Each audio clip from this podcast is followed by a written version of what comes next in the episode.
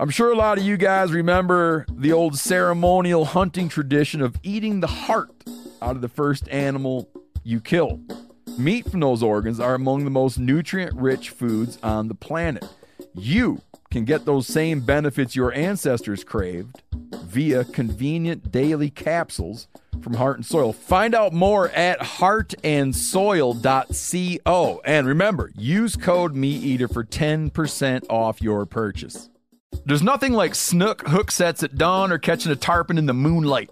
Find your next fishing trip made easy on FishingBooker.com and experience the magic of the Sunshine State or any other destination on your fishing bucket list.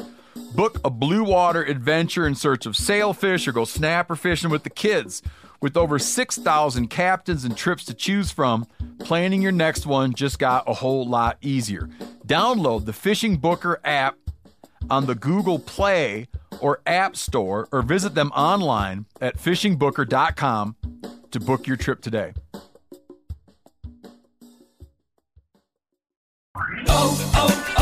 O'Reilly! Are your wiper blades chattering, skipping, or squeaking? Don't let streaks or smearing on your windshield compromise your visibility. When it's time to replace your wiper blades, stop by O'Reilly Auto Parts and see our selection. Our professional parts people will even install your new wiper blades while you wait. Stop by O'Reilly Auto Parts today. O'Reilly Auto Parts. Welcome to the Wired to Hunt podcast, home of the modern whitetail hunter. And now, your host, Mark Kenyon. Welcome to the Wired to Hunt podcast. I'm your host, Mark Kenyon. And this week on the show, I'm joined by Terry Drury to discuss his years-long journey dealing with buck fever, target panic, and errant shots, and how he's overcome these challenges to find deer hunting success.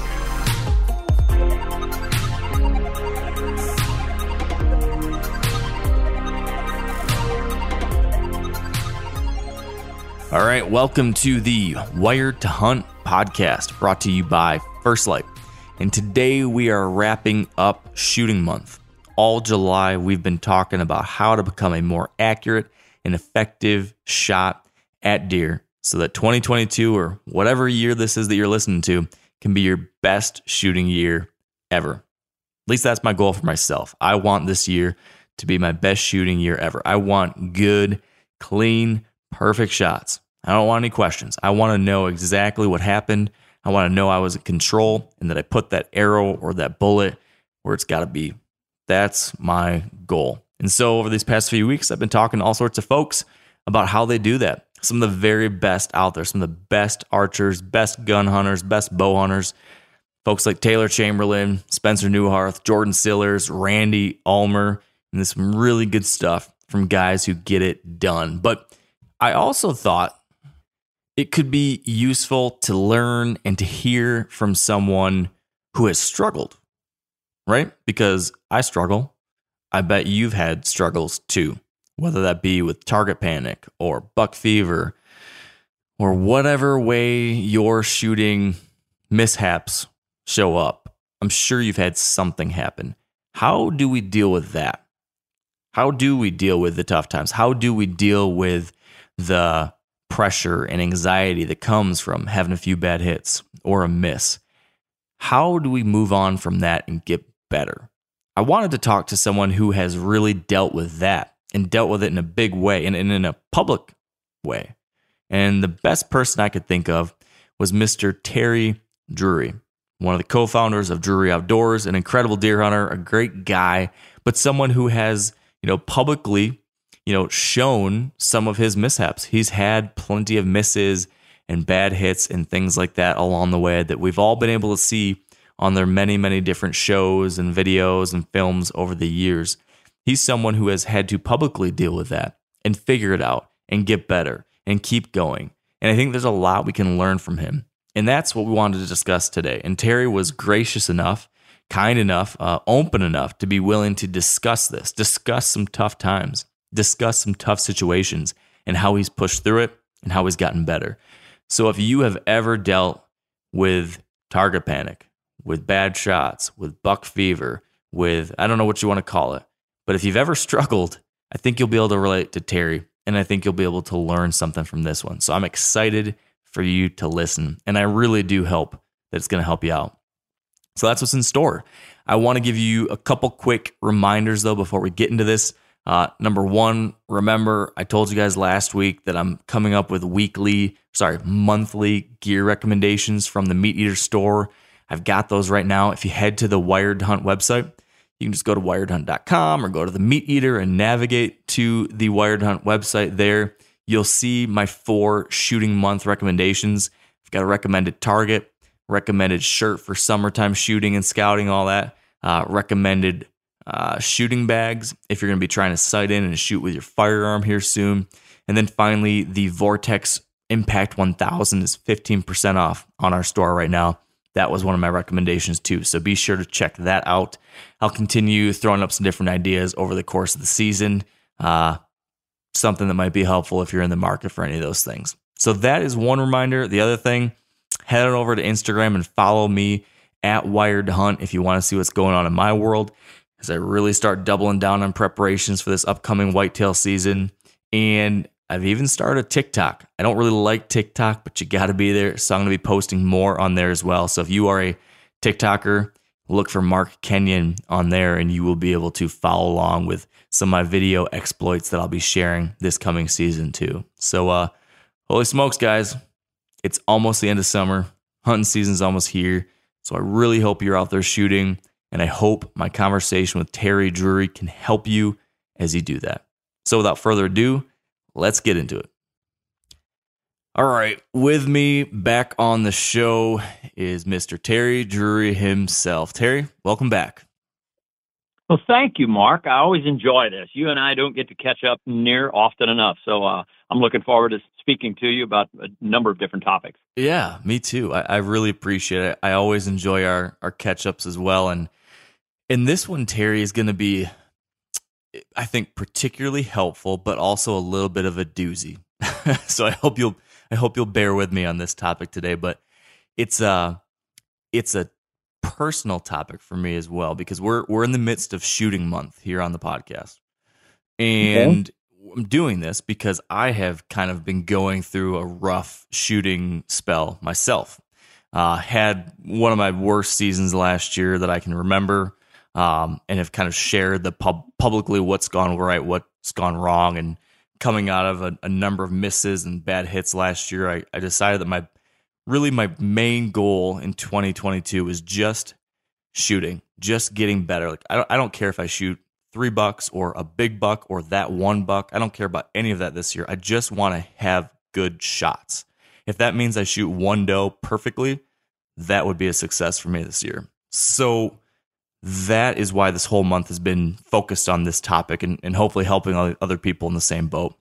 And I got to thinking the way we should wrap this series is with someone who has struggled with the same things that I've struggled with and worked through it. And you tell me if I'm right about this, but from stuff I've seen and heard, it seems like you've had your share of struggles when it comes to shooting too. Is that an accurate assessment? You know why it appears that way? Because they show all of my mishaps, but they never show any of Mark's. Yeah. How's that happen? there's some truth in that, really. But with that being said, absolutely, and the way I look at that, Mark, was I've never ever been embarrassed to say, hey, I made an errant shot or I had a difficulty making a shot or whatever it may be, because if you've hunted any length of time at all, you're going to go through some of those ups and downs. Not everyone is perfect. Now, I know there's a lot of guys out there that think they're perfect, but it don't always work like that. And karma is a bitch, if you will, because it will come back and bite you in the tail end. We've had those ups and downs, and just about the time you think you're getting really, really good at it, Mother Nature has a way of humbling you. And, the deer doesn't always read the script. So we try to always show what's happening in real life, and we want to make sure that everybody understands that it's easy to critique someone else, to sit back in an armchair and say, man, that was a bad shot or he made an errant shot. But unless you're in that position and you're standing in those boots, sometimes it's easy to critique. It's another thing to make that shot. And I'm not embarrassed at all to say we've had our our difficulties. We've had our ups and downs. Yeah. Hey, was it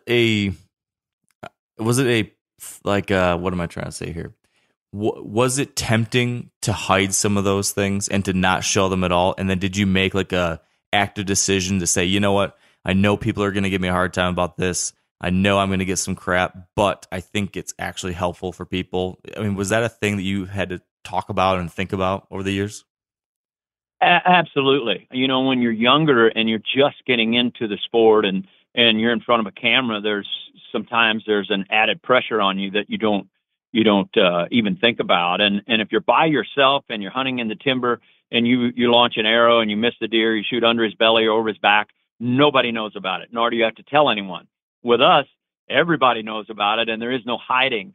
So, yes, there were times where you didn't want to show it because your pride and your ego and everything gets in the way, particularly if you're an archer. I mean, that's the pride is making the perfect shot each and every time. And from an ethical standpoint, that's exactly why we're there. We're wanting to make that double long or heart shot. Each and every shot you want, you know, pinpoint accuracy. But it doesn't always happen that way. And, you know, whether you drop your bow arm or whether you anchored incorrectly or whether your stance wasn't correct, some of those things happen in the heat of the moment. And the last thing you want to do is share it with somebody and show that you're not as good as you would like to be. And, boy, your pride really, really gets hurt. It gets bruised. Your ego gets bruised early on. And then after you've been through the motions for many, many decades, you're okay with saying, you know what, I've killed several hundred deer and I've made great shots on a lot of them, but once in a while things happen and you've got to share it so that other people can understand they're not alone. They're not the only one that has issues and has problems, and being willing to share and hopefully someone else will learn from your mistakes.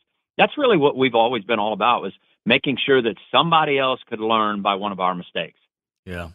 So speaking of bruised pride, and I hate to do this, but can we dig up some skeletons from the closet or some long lost memories that you maybe shoved away and hoped not to have to think back on, Terry? Is there any errant shot, any mistake, any situation like this that stands out over your decades hunting as the most painful or the most eye-opening or the most impactful in some way?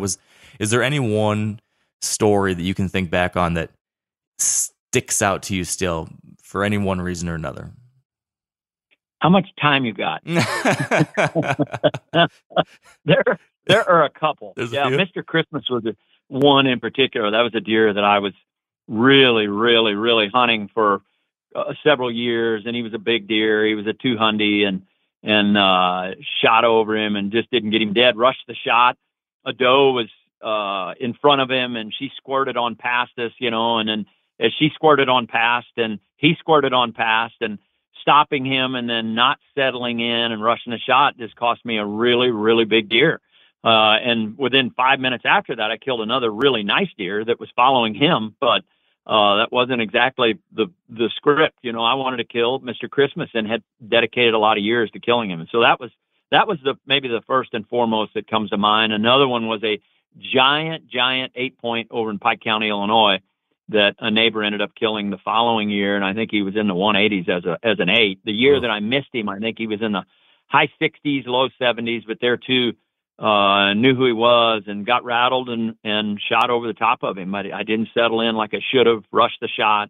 You always feel like there's not enough time to settle. And oftentimes there isn't much time to settle, depending on where you're hunting and how skittish the deer are and whether they typically move during daylight or not. Some of those elements all factor into it. And particularly if it's a deer you know and you're after, man, oh man, it's hard to settle in sometimes. Yeah. So if you were to look back over your journey as a deer hunter and think through all the ups and downs, is there a period of your hunting career where you had the worst struggles? Like, is there a period where, like, this was your low point, where you had a year or 5 years or a chunk of time where you really struggled and then you came out of it, or you've improved a little bit? Does any kind of time period stand out as like, oh, this was the worst of this? And there was, I guess what I'm trying to get at is I'm curious to understand, like, what did the lowest point look like for you? Like, what did those struggles look like? What was going wrong? How did you diagnose that low point, if there is. Maybe there's just sporadic little bits over the whole time. I'm not sure what it was for you, but does anything like that stand out? Oh, yeah. It lasted about a decade, if I remember right. So what did that look like? I went through one season that I can remember that was, I had target panic so bad, and it was from shooting a lot, I guess. I don't know how you can get target panic after you've been shooting for 25 or 30 years, but I did. I went through a season, and man, oh man, it was the doldrums. I just could not get out of it. And, I talked to some of the best archers in the world and different professionals on how do you get over or get rid of target panic. And it's a mind, I don't know what it is. There's some trigger in your brain, but the moment that target came into view, man, you were launching the trigger, and just, everybody tried different releases and this, that, and the other. And I finally ended up shooting my way through it, but boy, oh boy, I had to shoot and shoot and shoot and shoot and shoot. And I'm so hard-headed, number one, and determined that I wasn't about to let it get the best of me. And I just kept plugging and kept shooting and grinding and scratching and clawing. And I'm talking thousands of rounds through a bow now. It took me a while to get over it, but I finally got through it. And I don't know what causes it, nor do I have any resolution for anyone in the future, because it's something that everybody's got a different way to get over it and get past it.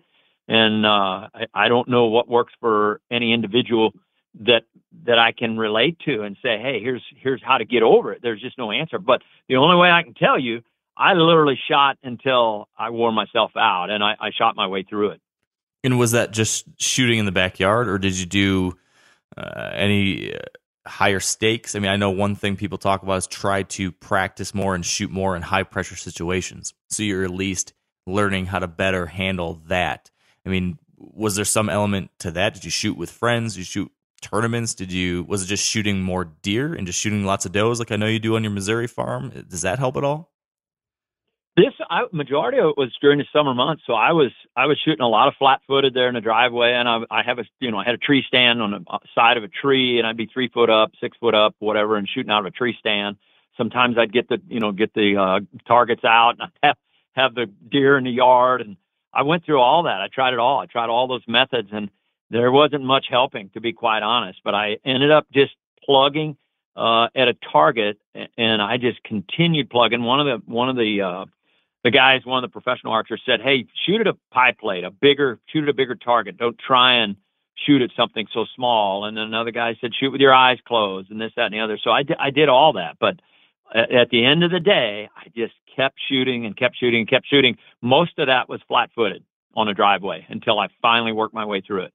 And it was just a matter of settling in and never putting my finger on the trigger, if you will. A lot of guys use back tension and so on and so forth. But they say that will cure it as well, or thumb release. But I would draw and hold on and just look at the target and not punch it, not ever release the trigger, never release the arrow.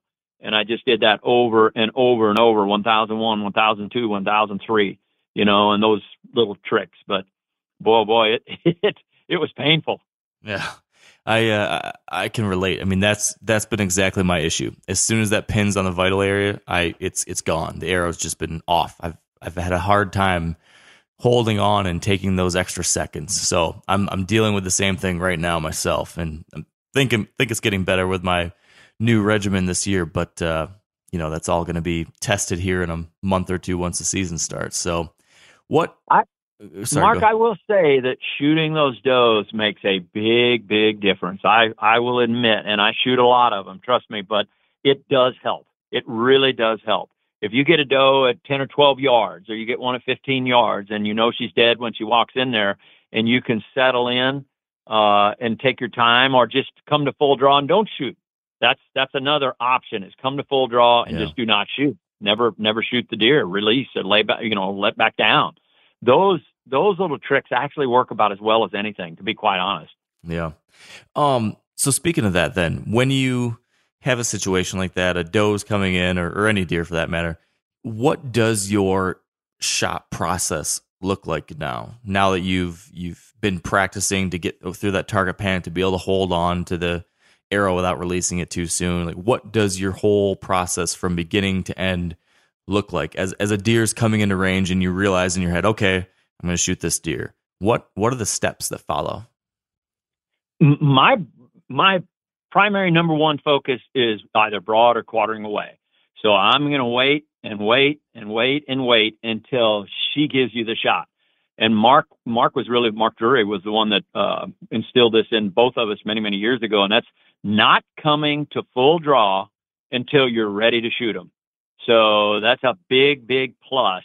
When she gets either broad or quartering away, meaning they're coming right at you, just let them walk past you or let them get broadside and then come to full draw. I see it all the time where guys get hung out to dry and they take a quartering two shot because they draw too soon.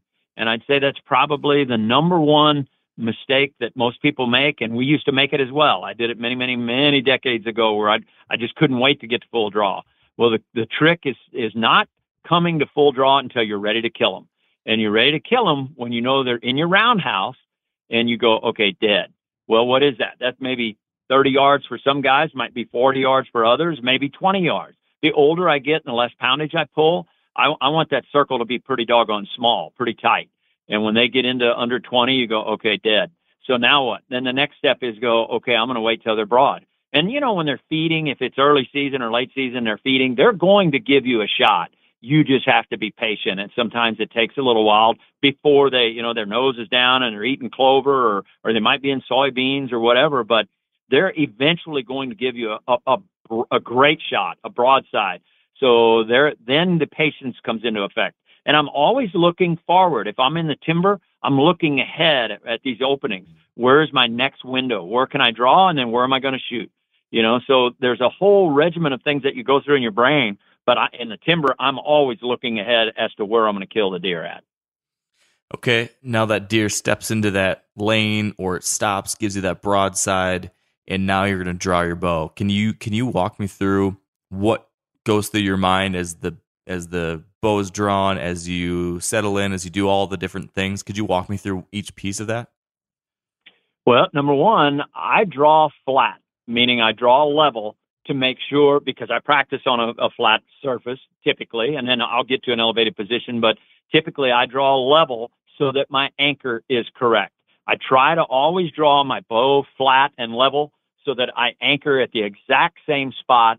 And then when I bend, I try to bend at the waist, which you're supposed to do, but I don't change my anchor point. It always stays in the exact same spot.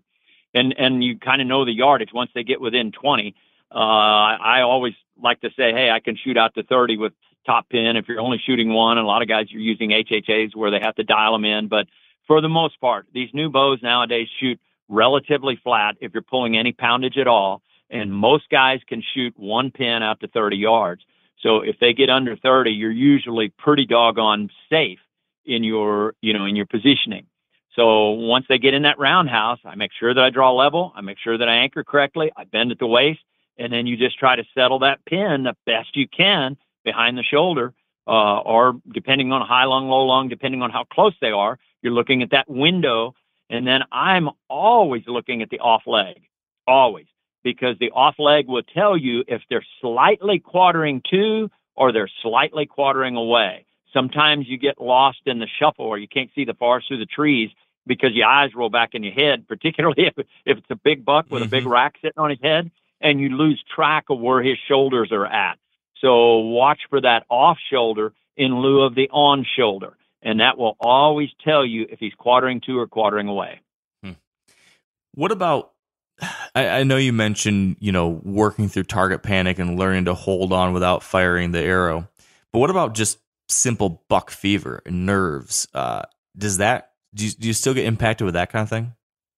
Absolutely. I get as rattled on an adult doe, as I do a buck. I don't know why, but I just do, because I know I'm going to kill her, I guess, number one. But I still get extremely nervous on an adult doe, and same way with a buck. And I guess the day I lose that will be the day I quit. Yeah.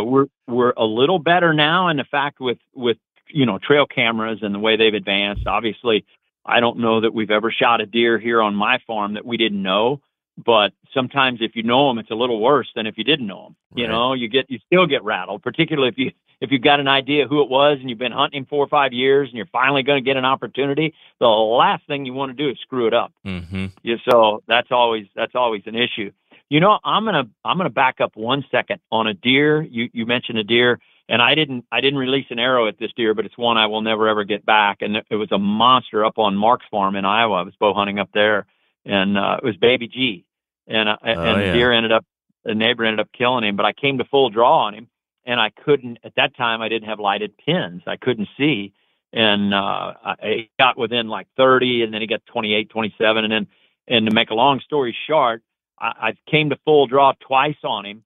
I came to full draw. I couldn't see my pins. I let down. I pulled back again, trying to find, and I took my pins above his back, trying to come back down and see his vitals.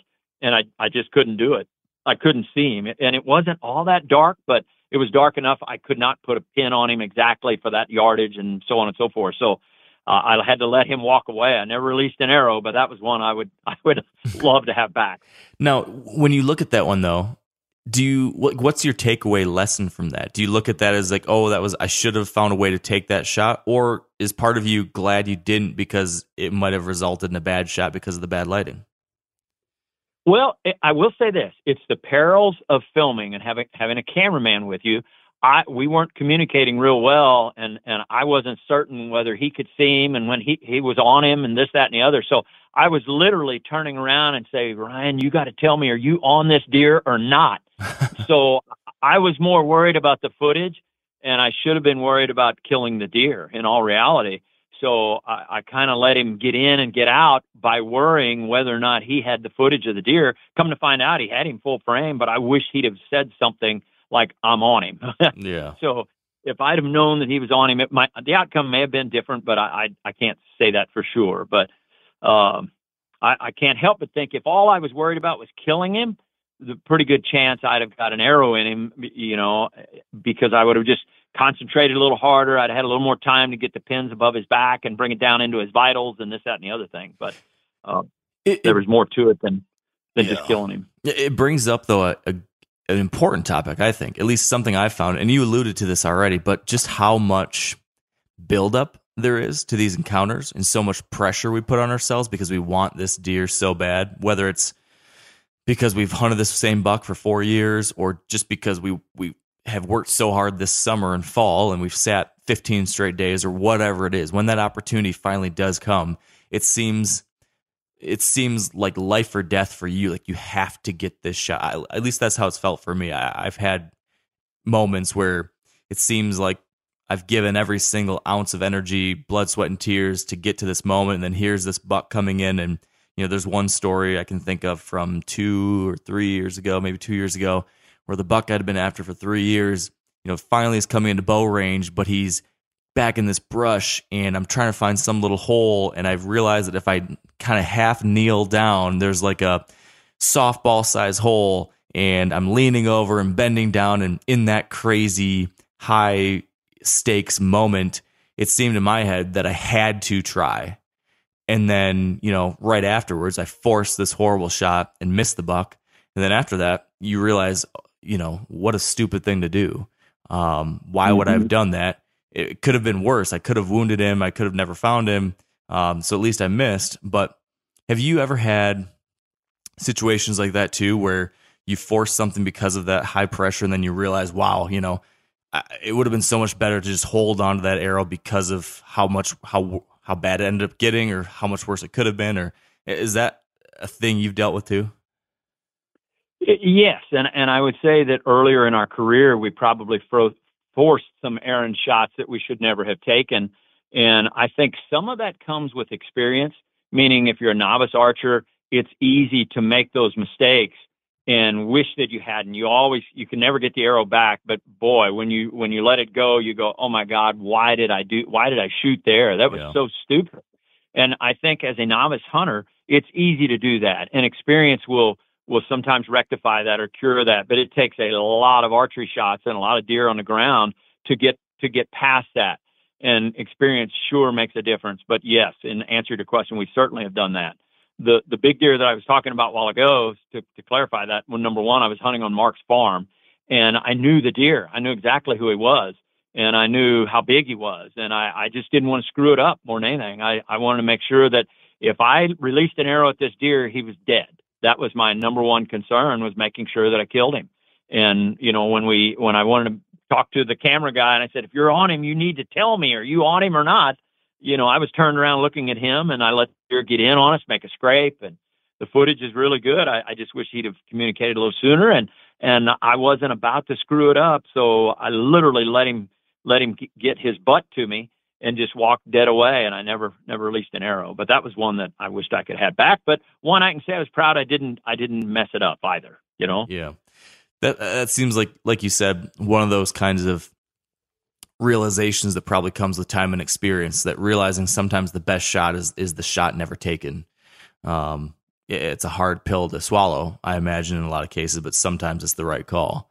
I had one guy, a buddy of ours, who just happens to be a PBR bull rider, and he called me and literally tongue lashed me over the phone, saying, "What were you thinking? Why didn't you shoot that deer?" You know, after he saw the footage, he was really all over me.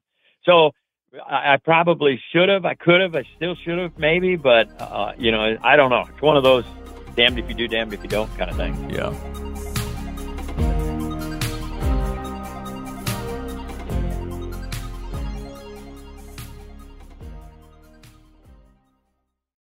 Now, a lot of you guys are familiar with the old hunting tradition of eating, you know, some organ, the heart or a chunk of liver off the first animal you kill. I had that when I was a little kid, and it was a big deal. Organ meats were always prized by frontier people who knew the importance of getting a lot of different minerals and nutrients. And as often is the case, those guys were onto something, because organs are among the most nutrient-rich foods on the planet. And you can get the same benefits your ancestors craved via convenient daily capsules from Heart and Soil, made exclusively from regeneratively raised, grass-fed, and finished cattle. Heart and Soil's unique freeze-drying process means all those important nutrients are trapped in, ensuring you experience every one of the benefits of nature's superfood in a clean, convenient, taste-free capsule. Find out more at heartandsoil.co and make sure to use code MeatEater for 10% off your purchase. That's heartandsoil.co. Use the code MeatEater. O'Reilly Auto Parts are in the business of keeping your car on the road. O'Reilly Auto Parts offer friendly, helpful service and the parts knowledge you need for all your maintenance and repairs. If you're confused about what part you need, like what wipers are going to be the best, what replacement headlights are going to be the best, go into O'Reilly and talk to the people that work there, because they're great and they're super friendly, and they'll get you squared away where you walk out knowing you got the right thing. They've got thousands of parts and accessories in stock, either in-store or online, so you never have to worry if you're in a jam. Do you need your windshield wipers replaced? You need a brake light fixed? You need some quick service? They'll help you find the right part or point you to the nearest local repair shop for help. The professional parts people at O'Reilly Auto Parts are your one-stop shop for all things auto do-it-yourself, and you can find what you need in-store or online. Stop by O'Reilly Auto Parts today or visit us at O'ReillyAuto.com/MeatEater. That's O'ReillyAuto.com/MeatEater. You ever get that feeling you're stuck inside staring at screens and a primal urge kicks in? You crave wide open spaces, fresh air, the chance to connect with the land. Well, maybe it's time to find your own piece of the wild, but searching for property can be a maze. That's where Land.com comes in. They got millions of listings across the country, from mountain ranches to hidden fishing holes. Their search tools are like a seasoned guide helping you narrow down what you want. Land.com isn't just about buying and selling. It's about finding a place to hunt, fish, explore, or simply sit by a campfire and listen to the crickets. So head over to Land.com today to turn one day into today, because trust me, there's nothing quite like the feeling of standing on your own piece of earth. So back to being, you know, in that shot sequence, you mentioned you still get rattled, you still get excited. What do you do now to try to control that? How do you try to control buck fever, like in the field? Is it talking to yourself, breathing? Is there any little trick or method you have to try to center yourself, calm yourself, get control of yourself in that moment? I truly believe that late season and early season, those two, where you know the deer are going to be moving a little bit slower, kind of helps that process because you've got a little more time to lay an eyeball on them. You've got a little more time to process the shot. You've got a little more time to settle in when they're not running rampant through the timber like you might see during the rut. So I think given the time to settle down and calm your nerves just a little bit and breathe, if you will. A lot of the baseball players all say that you've got to breathe. You know, Jim Thome, one of the greatest home run hitters of all time, is tremendous at settling in and settling down and preparing for a shot. But he's been on some of the biggest stages, you know, throughout his career. And that's what majority of those guys will tell you. It's just take time to breathe. Now, easier said than done. You might be breathing at 500 beats a minute, you know, but yeah. And some guys may never get over it. I've seen them all. And I mean, we've watched some really, really good big buck hunters that can make that shot with nerves of steel and ice water in their veins and then fall apart after the shot, you know? So I wished I had that ability. I would much rather have ice water in my veins and fall apart after the shot than fall apart before the shot. Yeah, for sure. So when a shot goes bad for you now, right? I know like you dealt with a series of really significant struggles, but I know stuff still has gone wrong in more recent years. Is there any common factor nowadays? If, for example, I remember there was a hunt a few years ago that buck danger's calling. Is there any kind of thing you can point your finger to now? Like if something goes wrong, it's this kind of thing these days. Is it random one-off things, or is it a buck fever moment still? What's your situation today, I guess, is what I'm getting at. You know, that one's a really, really good point. And I'll tell you why. I was hunting there too. I was hunting on Mark's farm, and I was in a blind that I had never sat before. And I wasn't comfortable sitting down or standing up. There was no in between, nor could I kneel down and get over the window. So there was one instance where everybody kind of, you know, gives you a hard time about hunting out of a blind. It's not easy shooting through a window. It just isn't. Anybody that thinks it is needs to cut a hole in a cardboard box and try shooting through it at different positions. It just isn't that easy. So I wished I'd have been a little more prepared and went into that blind sooner and figured out how high I needed to be or how low I needed to be. And it was partially from being my fault for not being prepared. So I was in between. I was crouching and, you know, trying to make sure that I didn't hit a window with a fletching or hit it with the other thing you got to worry about is hitting it with your limbs on your bow or your cam. And I was in a really, really awkward position. I wish I could do that one over again as well. It was just not being prepared 100% and either standing up, sitting down, or kneeling down. I was in between all of that. I was crouched halfway down and had a terrible anchor point. You might draw flat, but when you're crouching halfway down and it just wasn't, I didn't feel good. Should probably have never taken the shot. Yeah. It looked like a tough situation. So then tell me this, how do you handle the moments or in some cases the days after a bad situation like that? Because I know some people will miss a deer and then, you know, it breaks them. And for days they're so bummed out about it, or they hit a deer and they can't recover it. And they're done for the year, or they're depressed for a week. How do you handle those situations? How do you get yourself out of it? How do you get your head right again?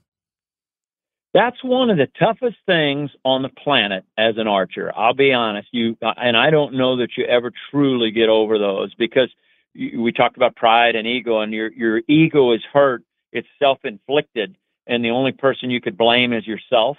And man, oh man, those are really, really tough pills to swallow. And I don't know that you ever truly get over it. Here we are talking about, you know, hunts that happened decades ago. So it's one of those things you never quite get over it. You always want to improve. And as an ethical archer or an ethical firearms hunter, you want to make the perfect shot each and every time. And the last thing you want to do is injure a deer. I mean, I don't know. Some you just never get over. But it's the old adage, you got to get back on the horse and ride it. But you tuck that away in your mind and you go, how can I learn from it? How can I improve? How can I be a better hunter? How can I be a better shot? And what do I need to go through? What steps, what regimen do I need to go through to make sure that doesn't happen again? And that's the only or the best advice I can give is to say, get back on a horse and play that scenario over in your mind over and over and over. How do I fix it? How can I get better? Yeah. Do you have any, and I guess filming helps with this, but have you learned anything, or do you have any process for kind of analyzing a shot, like diagnosing what went wrong? Because that, for me, it's always been so hard to look back and try to identify, you know, where did I go wrong? Especially since in many of these cases, I guess I do know where I went wrong because I was rushing so much that I can't remember where the problem was. But for you, how do you go about trying to analyze what happened here? Where is my mistake? How do I get better? Like, what does that look like in the details for you? You know, as readily available as you can lay something down on your phone nowadays, the best scenario you can possibly give yourself is to film yourself shooting out in your backyard and go through the motions and just see, or have someone film you. But that is probably the best advice I can give. And we do have the luxury of having a cameraman, so we can slow-mo it and watch every single thing. Oh, I didn't anchor correctly. Or, you know what? I didn't follow through, or, oh, I dropped my bow arm. You know, oftentimes the deer is so close that you think it's a chip shot. First thing you do is release, and you're looking before the arrow's barely out of the riser. So it's easy to drop your bow arm and not follow through. So, you know, obviously practice makes perfect. Pete Shepley with PSE used to say, you know, that's an adage. He goes, I like to say perfect practice makes perfect shooting. So being able to analyze your shot out in your backyard or on your driveway is one of the best ways to analyze it and look at it in slow-mo and say, doggone, I'm really not following through, or I'm really not anchoring the same way that I should be each and every time, or I'm dropping my bow arm, something terrible, you know? So I do believe that practice perfect makes the right shot each and every time, but it's easy to say that. It's a whole nother thing when you get in a tree stand. And I think that training your body, that regimen that you go through, you're going to let some of that instinctive shooting, if you will, because your body's going to take over that muscle memory. You know, if you do it enough times and you're repetitious about it, and you do it the exact same way over and over and over and over and over, in the heat of the moment, your body's going to take over oftentimes. The last thing you want to do is pick up your bow a week before the season and go out there and try and shoot a deer. I mean, it takes months of practice so that your muscle memory takes over in the heat of the moment. Yeah. What does that perfect practice look like for you? Like, what's the most important things you're doing? How much, how often? Is there anything unique that you add to that practice regimen to really simulate real world scenarios or anything like that? Well, I kind of touched on this briefly earlier before we went on air here, but I'm a left-handed shooter, but I'm right eye dominant. So I have to work 2 or 3 times harder than everyone else to make a good shot. So no matter how many millions of rounds I may put through a bow, I'm never, ever, ever going to be a tremendous archer. I'm not. Unless I go back to shooting right-handed. I started 40 years ago shooting right-handed, and I probably should have stayed that way because I'm right-eye dominant. But I played baseball, and I played football and golf, and everything else I did left-handed, and I write left-handed, so I became a left-handed archer. And I shoot left-handed, and I've never ever shot a left-handed gun. They're all right-handed guns the way they discharge if it's an automatic, but I've never ever shot a left-handed firearms, but I shoot left-handed, I write left-handed, everything I do is left-handed. So to make a long story short, I practice 2 and 3 times longer, harder than probably everyone else has to because it's the wrong eyeball or the wrong set of hands, however you want to look at it. So I have that regiment that I go through is I try to make sure that I draw flat. I'm trying to make sure that I anchor the exact same spot each and every time. I try to make sure that I don't drop my bow arm. And then I may start with some bigger, you know, maybe not grapefruit, but baseball size early season. I'll go plunk, you know, 12, 15, 20 arrows, you know, and I start out with a little bit bigger pattern in the beginning, you know, in June and July. And then as the season gets closer, and I start 1 to 2 times a week, and then I'll go to 3 times a week in July, and then I start shooting every day in August, and then twice a day in the latter part of August and September, morning and evening. So I refine that shooting, and I want that repetition to take over, like I mentioned. But I go from those bigger targets in the beginning of the summer to a dime or something a little smaller, you know, dime, penny, quarter. and try to hone that in so that your group is much more consistent and it's much tighter as the season gets closer. And then again, the repetition is a big part of it, but it's shooting flat, anchoring the same way and not dropping your bow arm and settling in, counting 1,001, 1,002. And the old figure eight, that you go through, there's something to that, when you look at it and you're looking at that target. So taking it to a smaller target is really, really helpful as far as trying to refine your group. When you say the figure eight, are you just talking about floating your pin on the target, or what do you mean by that? Yes. I really have trouble keeping it on one spot for longer than a second or two.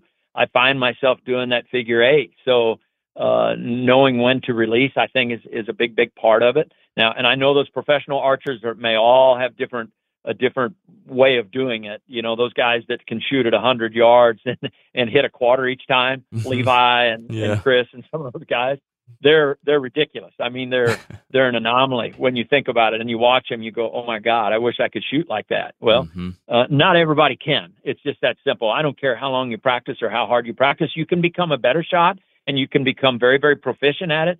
But shooting like those guys, that's just unlike anything I've ever watching those guys.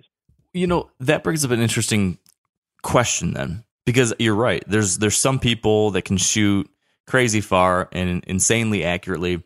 And those people usually, get a lot of press and a lot of people talk about them. And it's easy to see that and think, well, geez, if that guy's doing this, then I should be able to shoot at 70, or I should be able to go out on my Western trip and shoot a pronghorn at 85, or gosh, I saw Lee Lakosky plugged that buck at 65 yards in his food plot. So when I've got my biggest buck ever at 65 yards out in front of me, yeah, I should do that. I got to believe there's some folks that see that kind of thing and then assume that, well, that's what I should be doing too. How do you, Terry, go about, or how did you go about figuring out your own personal limits? How did you figure out what was the right kind of shot for you to take, the right maximum range? How do you figure that out? How do you go through that? Because I think that's an important part of this whole equation. I do. I would agree with you there. I think knowing your roundhouse, and that's what I call it, that dead zone where if they get within that perimeter, they're dead. And I think confidence has a lot to do with that. Your shooting confidence and your shooting ability is important. And recognizing that, which is the question you're asking, and being fine with that, with yourself and saying, my confidence level is 30 yards and under, or my confidence level is 40 yards and under. You have to be disciplined enough to say, you know what, he might be at 56. I'm just not going to take that shot. I'm going to work on him tomorrow. Maybe tomorrow's another day. We'll get another opportunity, and you may never see him again, but having the discipline and being a good sportsman and a good woodsman and being ethical with your shooting is number one. It really is. And being that person, and I know it takes a while. I think it takes years of experience and years of screwing up to say, you know what, I'm just not that good at 60 yards. I'm just not. So I'm not going to try it. Out of respect for the animal. And I think that's first and foremost, is respect for the quarry that you seek. And we wrote that in our catalog 35 years ago, respect the quarry that you seek. And if you respect that animal and the game enough to say, I'll try him on my turf tomorrow. We're playing his game today and he won. He didn't get close enough, but you know what? I'm going to try him again tomorrow, and I'm going to do a little different. I'm going to change up a little bit. I'm going to move in on him. I'm going to, play the wind a little different. I'm going to hunt him in the morning instead of the evening, or whatever it may be. I think respect is number one, and knowing what your safe zone is, knowing what your dead zone is, and the confidence in your shooting ability. If you're not confident at 60, just don't take it. Don't take that shot. Yeah. Like you said earlier, you can never get an arrow back. No. And boy, does it hurt when you release it and you see it going the wrong way, or going under them, going over them, or hitting them in the tail or in the guts or something. You go, oh my God, what was I thinking? Yeah. It's the worst feeling in the world. Highest of highs and lowest of lows. And we've all been there. You just described it a little while ago with that deer. You were trying to lace one through there, Yeah. It's a roller coaster. It sure is. It is.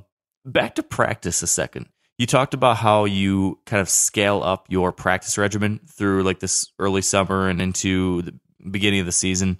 But what about in-season practice? Do you do much shooting throughout the season? What does that look like? Because that's the thing that I've always thought to myself, I need to do more of, but I always have struggled with sticking to it consistently and doing it enough amidst the chaos of the actual hunts. What's that look like for you? Shoot every day. We shoot every single day throughout the season. And if I miss a day or two, I know it. I can tell it immediately, because you don't get but one. Typically, you get one shot. So it better be a good one when you release it. So we shoot every day, try to stay sharp, so that when you get into a tree stand or you get into a blind, a ground blind, an elevated blind, whatever it may be, when you get in there, it's your fourth or fifth shot that day or sixth shot, meaning you've taken 1, 2, 3, and 4, and you got dialed in and you go, damn, I'm ready. Yeah. And then you know that next one's going to be a good one. And I staying sharp every day, keeping that muscle memory, keeping that anchor point, making sure you're not dropping your bow arm. All those things are so important. And we shoot every single day throughout the season. So what's that look like on, I don't know, let's say November 7th or something, when maybe, let's say you're planning on hunting all day. How do you slip in that little bit of shooting? And is it like you said, like a couple arrows, or do you try to get in 20 minutes, or what does that actually look like? Mine's usually 3 or 4 arrows is all I shoot, but it's every single day. And if I got to do it at night in the barn with the lights on at 10 yards, that's fine, or 15 yards, whatever it may be. But typically it's midday if we come in and grab a sandwich or something. If it's early season, it's every day, you got all morning or whatever, unless the moon's right. We may go hunting some morning hunts, but we'll squeeze it in there wherever the time will permit. If we come in and grab a sandwich, you may plunk an arrow or two before you go back out. But at early season, it's usually in the mornings. We'll stand out in the driveway there and plunk. Sometimes it's 10 or 12 arrows, but usually it's 3 or 4.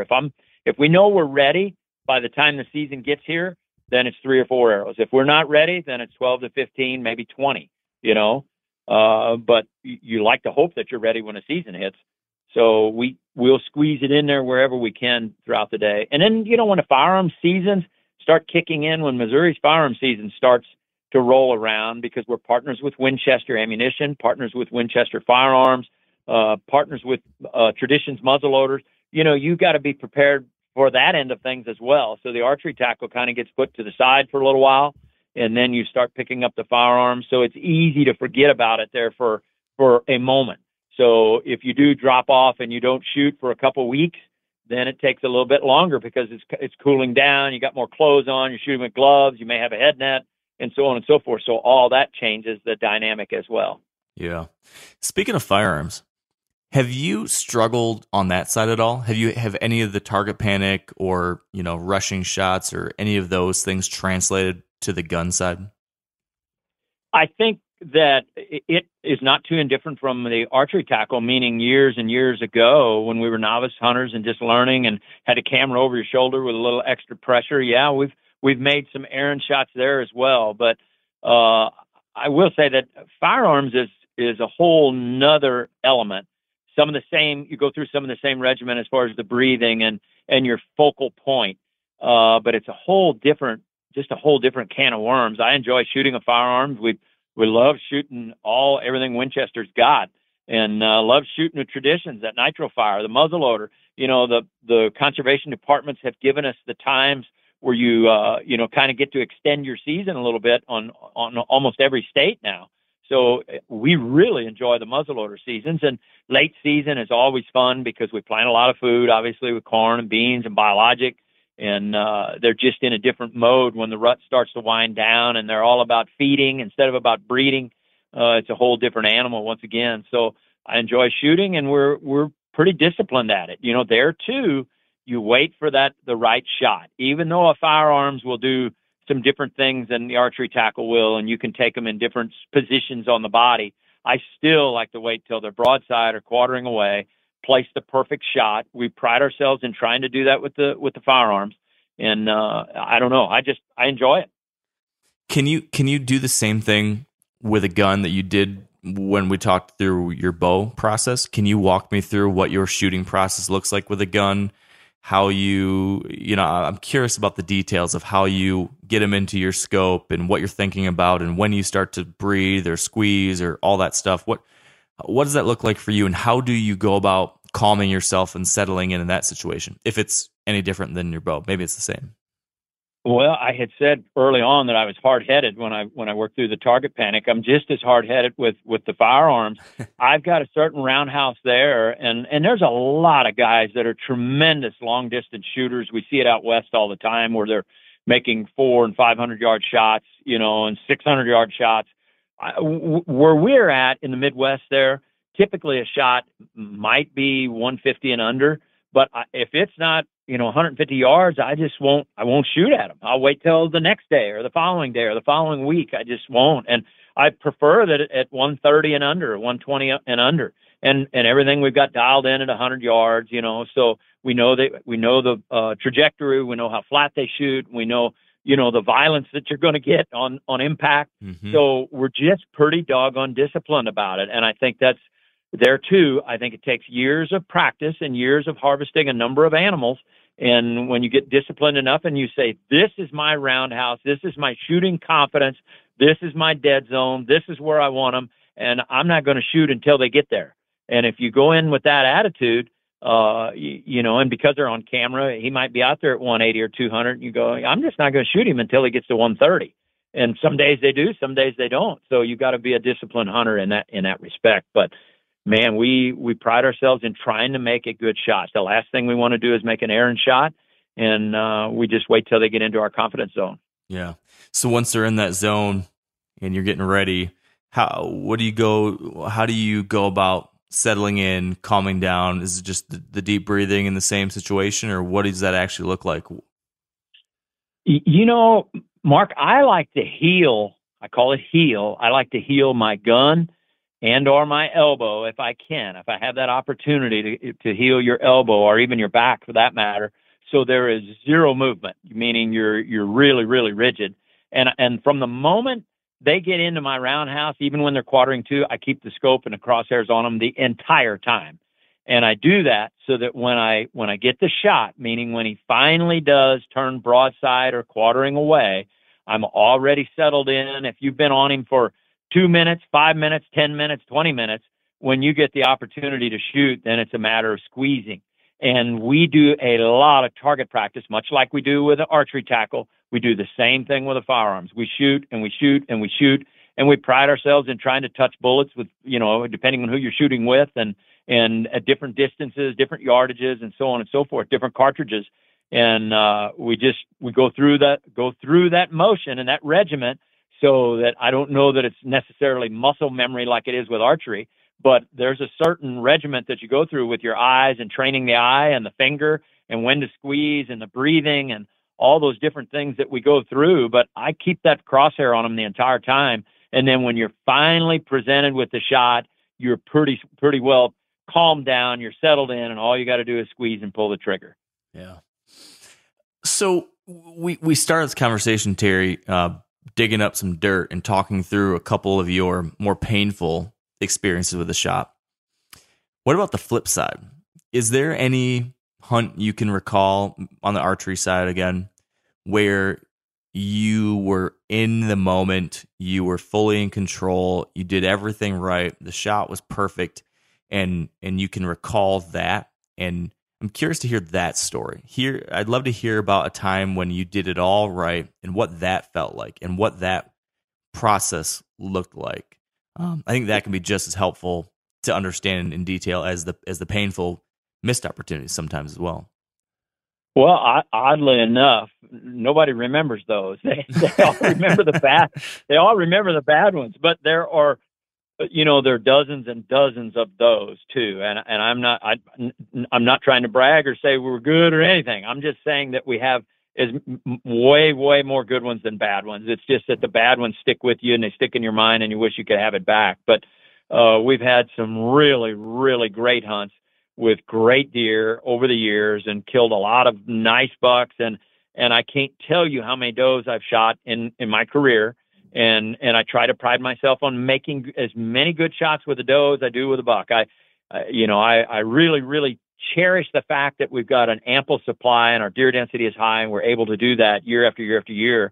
And I enjoy shooting does, but man, we've had a ton of really good bucks that we've killed and made the perfect shot. And the feeling is one of, yes, finally, all the work, everything that you put into it, all that effort, all that practice, all that you did, and even the chess match. I mean, it's not easy to kill a good buck in Missouri, you know, with consistency and regularity. And, you know, because, you know, we do what we do, we're trying to kill 4 and 5 good bucks a year. And it's like, it's the race of all races. It's a marathon trying to do it, because it's like trying to hit the lottery 3, 4, 5 times. It just don't happen that way. So consistency and killing them year after year after year is not easy. And I'm not complaining whatsoever. We love doing it. We love spending the time. We love the chess match, but I have had an ample supply of really good deer that have come into our roundhouse or into that circle, make a good shot. The deer runs over 70 yards, falls over on camera. And I just, you know, the rest is history, as they say. I had one deer in particular that was 162 or 4-inch 9-point. He was a 10 the previous year. I didn't get a shot at him the previous year, but he came in, presented us with an opportunity, watched him for an hour and a half on camera. He stayed out there. He finally got in there, opened the window on a blind, and boom, he was gone. I didn't get a shot at him. And that was prior to Thanksgiving. Came back after Thanksgiving, did the same exact thing. He came into our roundhouse, into the dead zone, if you will, and a doe boogered. Opened the window, doe boogered, and he stood there. And then he bolted just a little bit, and make a long story short, put a great shot on him, and he ran 60, 70 yards, fell over dead. So there are a lot of those too, with firearms and with archery tackle. And I just, when you do it, the feeling is one of I don't know how to describe it other than somewhat of an ecstasy, if you will, because all the work you went into it, it's kind of a big deflation. All the air comes out of your lungs, and there's such a relief and such a yoke or a burden off your shoulders that you can't describe it. Words, I don't think words truly describe it. When they go down and tip over on camera, man, oh man, there is no better feeling. Yeah. So when you look back over the last 20, 30 years or whatever it's been, Terry, and you go back and you think about all these various low points, mishaps that happened along the way. And you, like you said, you've had different coaches talk to you. You've had different friends talk to you. I'm sure your brothers talk to you, your family and other folks have all probably offered maybe unsolicited advice at times too.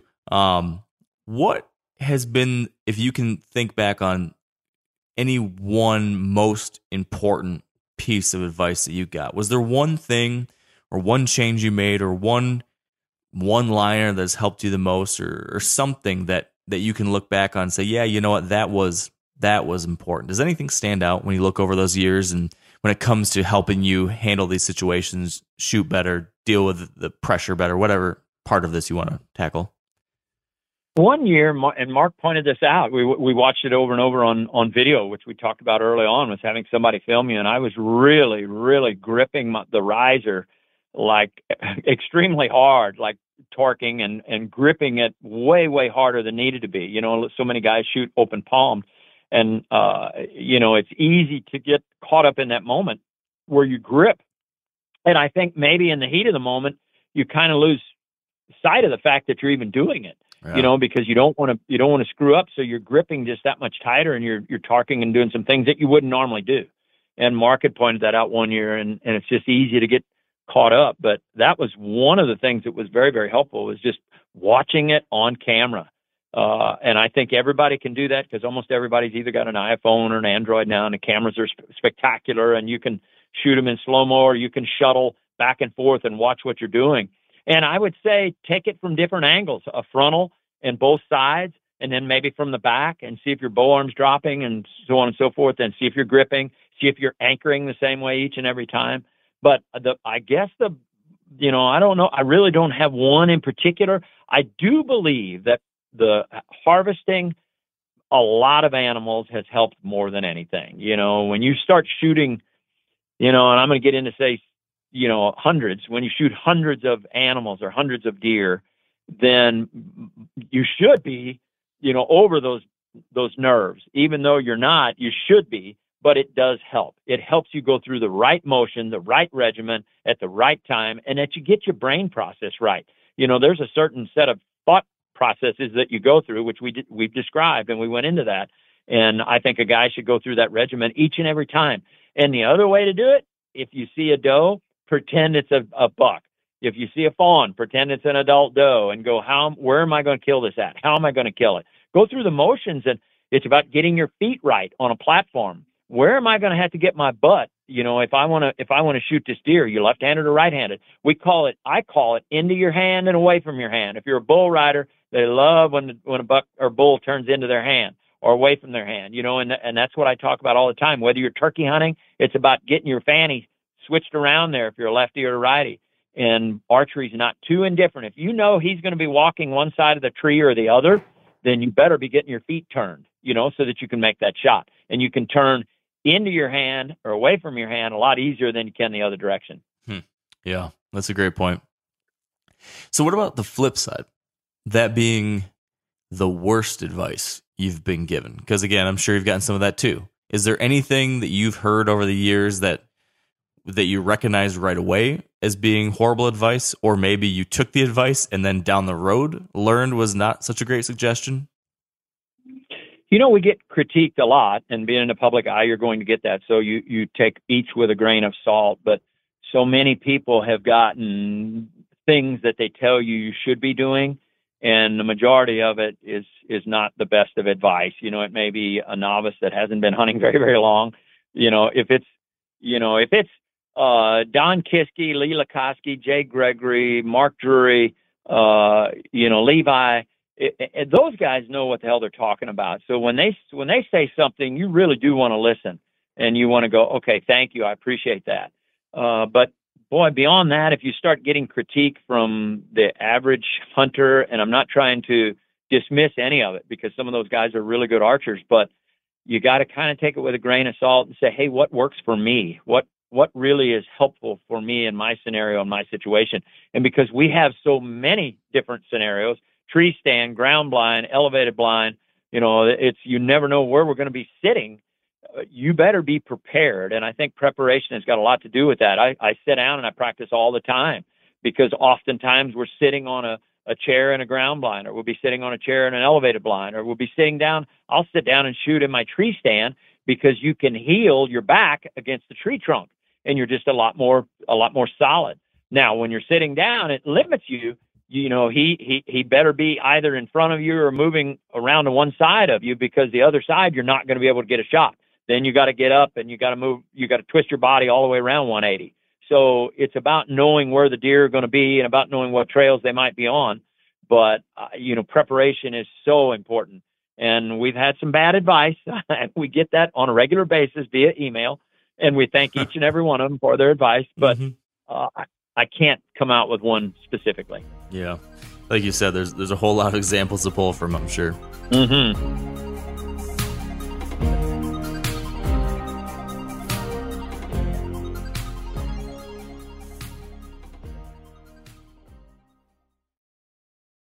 Now, a lot of you guys are familiar with the old hunting tradition of eating, you know, some organ, the heart or a chunk of liver off the first animal you kill. I had that when I was a little kid, and it was a big deal.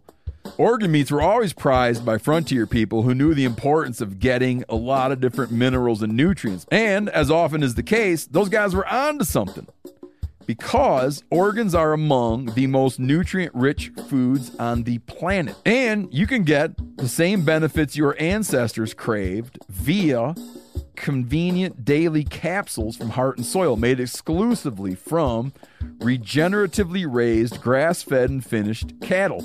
Heart and Soil's unique freeze-drying process means all those important nutrients are trapped in, ensuring you experience every one of the benefits of nature's superfood in a clean, convenient, taste-free capsule. Find out more at heartandsoil.co and make sure to use code MeatEater for 10% off your purchase. That's heartandsoil.co. Use the code MeatEater. O'Reilly Auto Parts are in the business of keeping your car on the road. O'Reilly Auto Parts offer friendly, helpful service and the parts knowledge you need for all your maintenance and repairs. If you're confused about what part you need, like what wipers are going to be the best, what replacement headlights are going to be the best, go into O'Reilly and talk to the people that work there, because they're great and they're super friendly, and they'll get you squared away where you walk out knowing you got the right thing. They've got thousands of parts and accessories in stock, either in-store or online, so you never have to worry if you're in a jam. You need your windshield wipers replaced. You need a brake light fixed. You need some quick service. They'll help you find the right part or point you to the nearest local repair shop for help. The professional parts people at O'Reilly Auto Parts are your one-stop shop for all things auto do-it-yourself, and you can find what you need in-store or online. Stop by O'Reilly Auto Parts today or visit us at O'ReillyAuto.com/MeatEater. That's O'ReillyAuto.com/MeatEater. You ever get that feeling you're stuck inside staring at screens and a primal urge kicks in? You crave wide open spaces, fresh air, the chance to connect with the land. Well, maybe it's time to find your own piece of the wild, but searching for property can be a maze. That's where Land.com comes in. They got millions of listings across the country, from mountain ranches to hidden fishing holes. Their search tools are like a seasoned guide helping you narrow down what you want. Land.com isn't just about buying and selling. It's about finding a place to hunt, fish, explore, or simply sit by a campfire and listen to the crickets. So head over to Land.com today to turn one day into today, because trust me, there's nothing quite like the feeling of standing on your own piece of earth. I got to ask you this, Terry. Zoom out, I guess. Zooming out here a little bit. If I were to look back on my past kind of tough year that I mentioned at the top, shooting was a big part of it. But tied to that, I think, was also expectations or pressure or something that ramped up and probably led to some of the shooting issues, and also led to a little bit at periods kind of losing some of the joy of things. I've heard from a number of other people, not just people that kind of work in this world like we do, but even just diehard deer hunters that love it so much, that spend so much time, it's their obsession.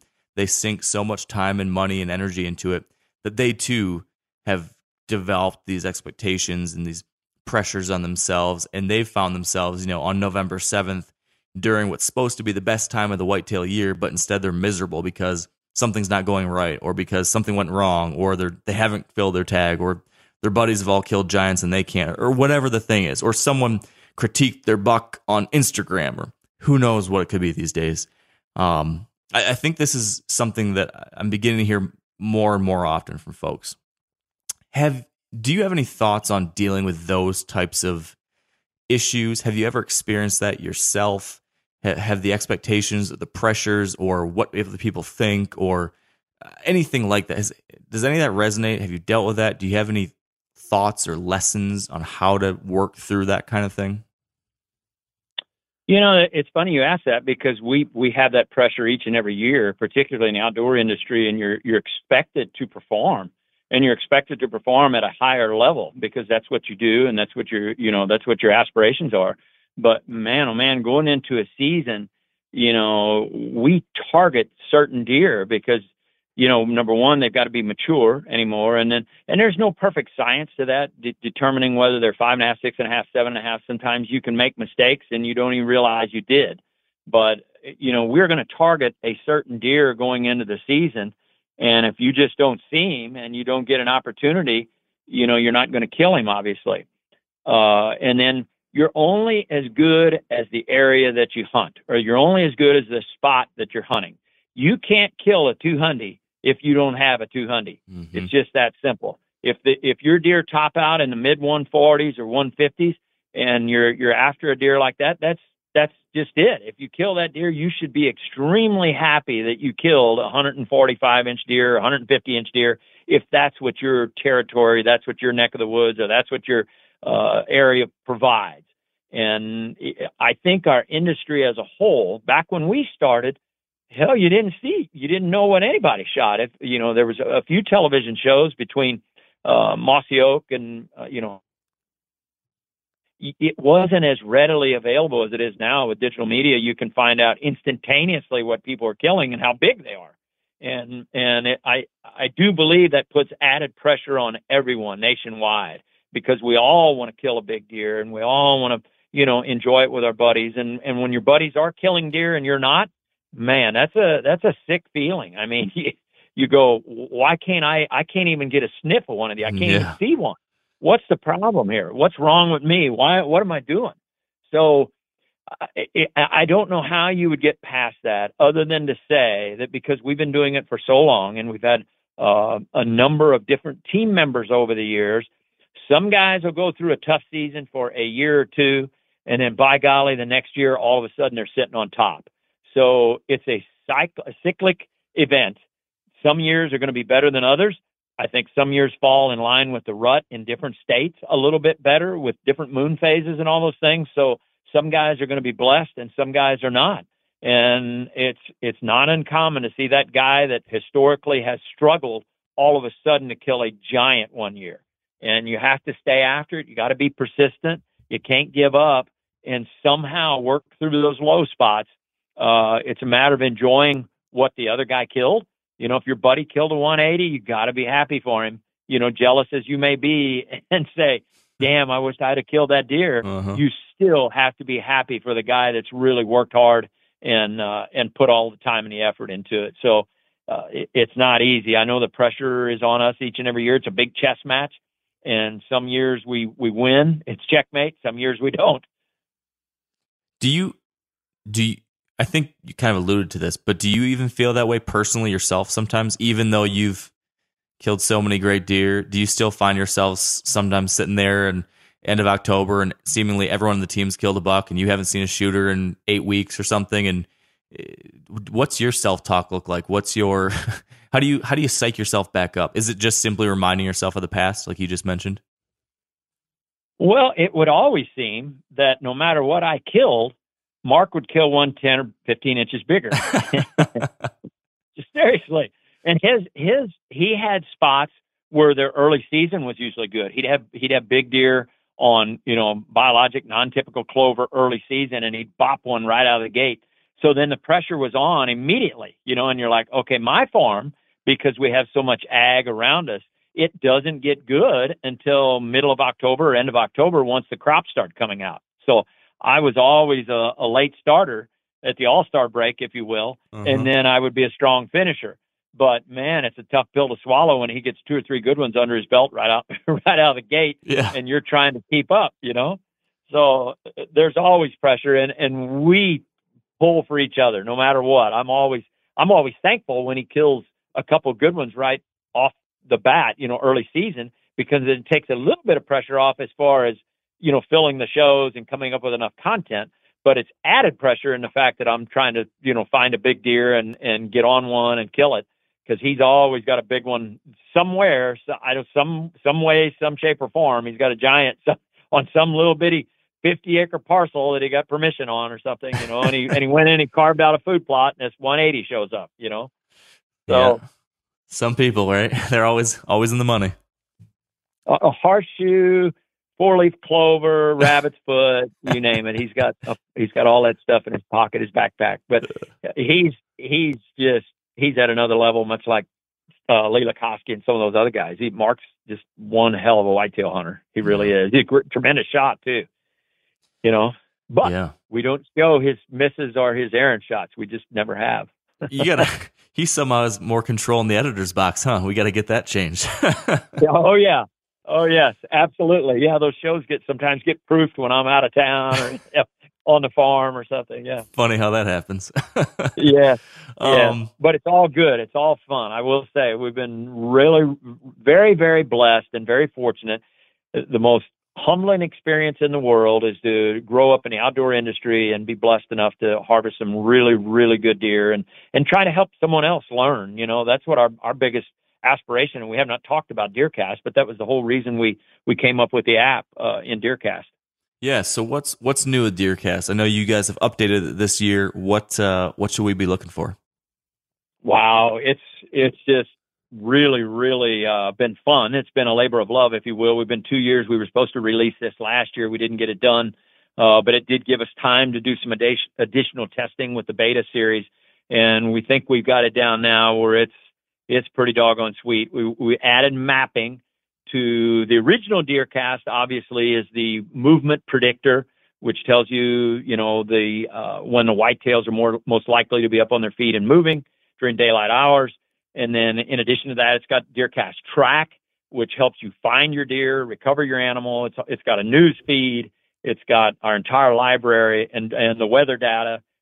So we added mapping to that. And with that mapping, we added range stations where you can put a range station on your food plot, and it will tell you the precip that's fallen. It's an estimate, if you will, until after the precip falls. You know, if it says you're going to get 3/10 of rain, and then after it has time to update once the rain has fallen, you know, you may have got 4/10, you may have got 2,500s, but it's awfully nice knowing when you got rain coming. You know, what the next 72 looks like and when you can get your food plots in. And then if you've gotten rain, you know, you say, oh, man, you may live 4 hours from your farm or 2 hours, and you go, hell, I got an inch of rain on my farm, which is awesome. So it's got that. It's also got wind check. The wind check is phenomenal.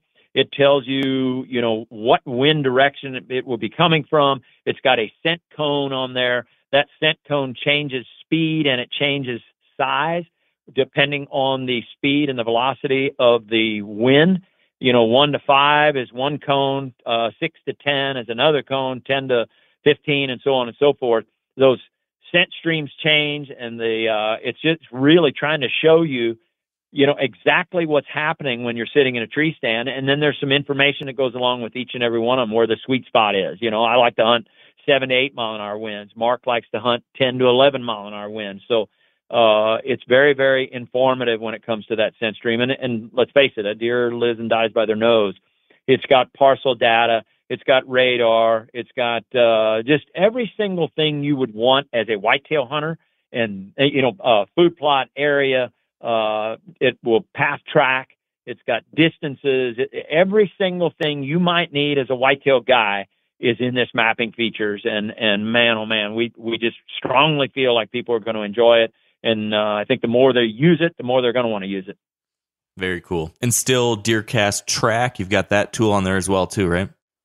Yes. You know, Mark, everybody tells you how to kill them, but nobody tells you how to find them. Yeah. And we said, you know what, let's try and help people find them. And we've taken a number, and I don't know how many hundreds of deer hits that we've got on there, but we've got two other guys that will tell you a little bit about it. One is tracker John Engelken, and the other one is Bobby Culbertson down at Terra Wildlife.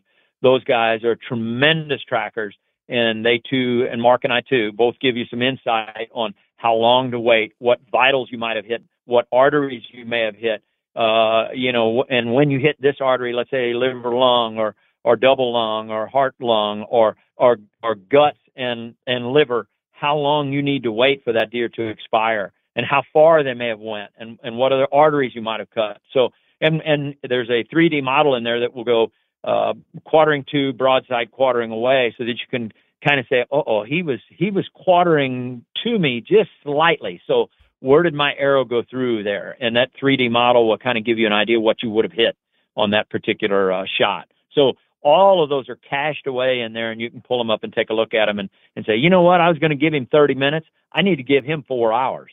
Or I was going to give him 4 hours. I need to give him 8. So it's extremely informational when it comes to those hits.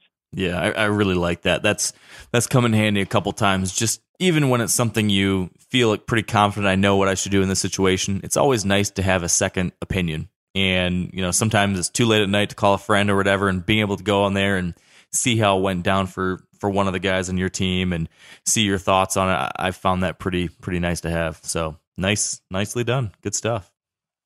You know, and because of the way things are nowadays, Mark, I don't know why everyone isn't trying to self-film, because we have the luxury of watching the hit over and over and over and over. And some of them we'll watch, you know, 3 or 4 dozen times to say, you know, is he dead, or should we give him more time, or what did we hit, blah, blah, blah, blah, blah. But a guy sitting in a tree by himself and makes a shot, oftentimes you're not 100% certain, and I'd say more times than not, you're not exactly certain where you hit him and how he was standing, whether was he quartering to, was he broad. But boy, if you have the opportunity or the luxury to watch it on camera, there is no better feeling than to watch it over and over and over and then make that decision. But you know, it's easy to guess, but if you have the opportunity to do some self-filming, then I would highly encourage it. Yeah, so helpful. So last question for you, Terry, what What's in store for you this season? Are you feeling good about what's coming up? Is there a special deer you're hoping to get your eyes on this year? What's deer season 2022 going to look like for you? Well, last year I felt really, really good about things because we had, a number of different bucks, several up and comers and so on and so forth, and killed two good ones last year on my farm. And so did Forrest, my farm manager, Forrest Bond, and killed a couple good ones there on the farm. So we had a really, really banner year last year. But with that being said, none of them made it through. There was a lot of deer that got taken in and around my farm, and they just disappeared. So we really don't have anything to hunt this year. I'm hoping something shows up other than a few does. We'll be doe shooting for a while. But with that said, I've got a couple good ones over in Illinois. Same deer I've been hunting in Illinois for the last 3 years. Haven't got them dead. And we'll go after them and try to harvest one or two of those if we get the opportunity. We killed a really good deer over there last year and shot it with a Mission crossbow. And I know we catch a lot of grief over that, too. We didn't talk about this at all. I'm getting to a point with my age. I tore a rotator a couple years ago, and I milked my way through it last year, kind of nursed it along, but it's really, really bad this year, and I'm too big a sissy to go get it fixed. So everybody I've talked to said it's the worst pain they've ever had when they got their rotator operated on. Eesh. So you can't put a belt on, you can't, get your seat belts. You can't brush your teeth. You can't comb your hair. It's one of those deals. It's like a butcher knife in your shoulder. So that's an issue, but that's why God made crossbows. I do believe. So that's the crossbows working pretty well for you then now? Yes. Those things, my goodness, they've made them now that they're just, and we'll probably get hammered because we talk about it. But for those that need it and have shoulder issues, my golly, they're fun to shoot, and we really, really thoroughly enjoy it. We like just target practicing with it. I mean, Forrest and I spend much like our firearms and much like the archery tackle, we spend a lot of time shooting a crossbow and have become very, very proficient in it. There, too, we know what our roundhouse is. We're not going to take any errant shots at 100 yards, 80 yards, and a lot of guys can, a lot of guys will, but we try to keep it, reasonable, and we know if they're in our roundhouse, there's pretty good chance we're going to be successful. And we're very, very adamant about that as well. But boy, are they fun to shoot. I don't know if you've ever tinkered with one, but man, they're a blast. Yeah. Yeah. My dad has some eyesight issues. And because of that, he tried shooting a regular compound bow and just really struggled with that. So a crossbow ended up being great for him because there's the scope and he can really see things well through that. And so that was a game changer for him. And it lets him, participate in archery season now, which is, a godsend. So it's been fun to shoot those and help him with that. And I'll never crap on crossbows because there's a lot of people that wouldn't be able to get outside and enjoy hunting the way we do if they didn't have a tool like that. So I'm all for people being able to get out there and enjoy it however they need to. Well, I shot 72 pounds for years and years and years. And then as I started to get a little older, I dropped down to 67 and then 64 and then 62 and then 59, 58, 57. I shot 53 last year with a bad shoulder, and I got it back the other day. I'm pulling 49 pounds and I can't draw it. It hurts so bad. I literally cannot draw at 49. So I'm going to drop it down to 45 and then 42. And I probably won't go lower than that, but if I can't draw it, I can't draw it, so I'll be shooting a crossbow if I have to, but regardless, it is what it is. As you start to get a little older, things change. And as people find that out, they go, you know what? I'm not what I once was, and it wasn't much to begin with. So you have to come to the reckoning and say, there's certain things you just got to do. Now, if I go get it operated on in the off season and get it fixed, I might be able to get it back. But so I'm right now, I can't draw 49 pounds, which is pretty sad, to be honest. And I was pulling 53 last year, killed the biggest deer of my life last year at 53 pounds. So wow. Well, I hope that whether it's with a compound bow or crossbow, Terry, I hope a big one shows up in Missouri for you. I hope the Illinois buck finally meets his maker, and hope you have a great season. And likewise, I hope you do too. I love your stuff. I always have. I've always enjoyed visiting with you. I really, really am always enthralled with everything you do. I hope you continue hunting with your dad, and I hope he kills a monster with a crossbow. I hope so too. Thank you, Terry, for making time to do this. I really appreciate it. Thank you so much. Anytime you need anything, just give me a holler. All right, and that is a wrap. Big thanks again to Terry for speaking with us. Hope you guys enjoyed this one. As we just mentioned, everything they're doing over with the DeerCast app is really great. I personally enjoy it. I follow it. I've got the app. Their YouTube channel is packed with great content too, so check that out. And stay tuned. FYI, speaking of YouTube, a new show that I filmed last year for Meat Eater will be launching soon on the Meat Eater YouTube channel. So if you're not already, head on over and subscribe to the Meat Eater YouTube channel to see my wild 2021 season and the crazy adventures I went on. It should be launching sometime in September, so keep an eye out for that. And in the meantime, we've got our new waterfowl show, Duck Lure, is airing right now. There's a fishing show, The Canadian Angle. The new episodes are coming up right now, and lots more to come over the fall. So, man, if you got a little free time, there's no shortage of great hunting and fishing content out there for you to check out. So you can find it in the Meat Eater YouTube channel at themeateater.com. Follow me on Instagram at Wired to Hunt, or just get outside, shoot your bow, and forget all this internet shit. Get better at shooting. Get ready for a great hunting season. You guys are the best. Thanks for tuning in. And until next time, stay wired to hunt.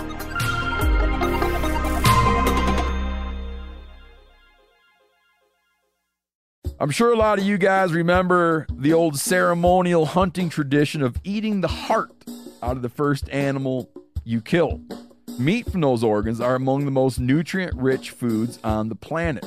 You can get those same benefits your ancestors craved via convenient daily capsules from Heart and Soil. Find out more at heartandsoil.co. And remember, use code MeatEater for 10% off your purchase.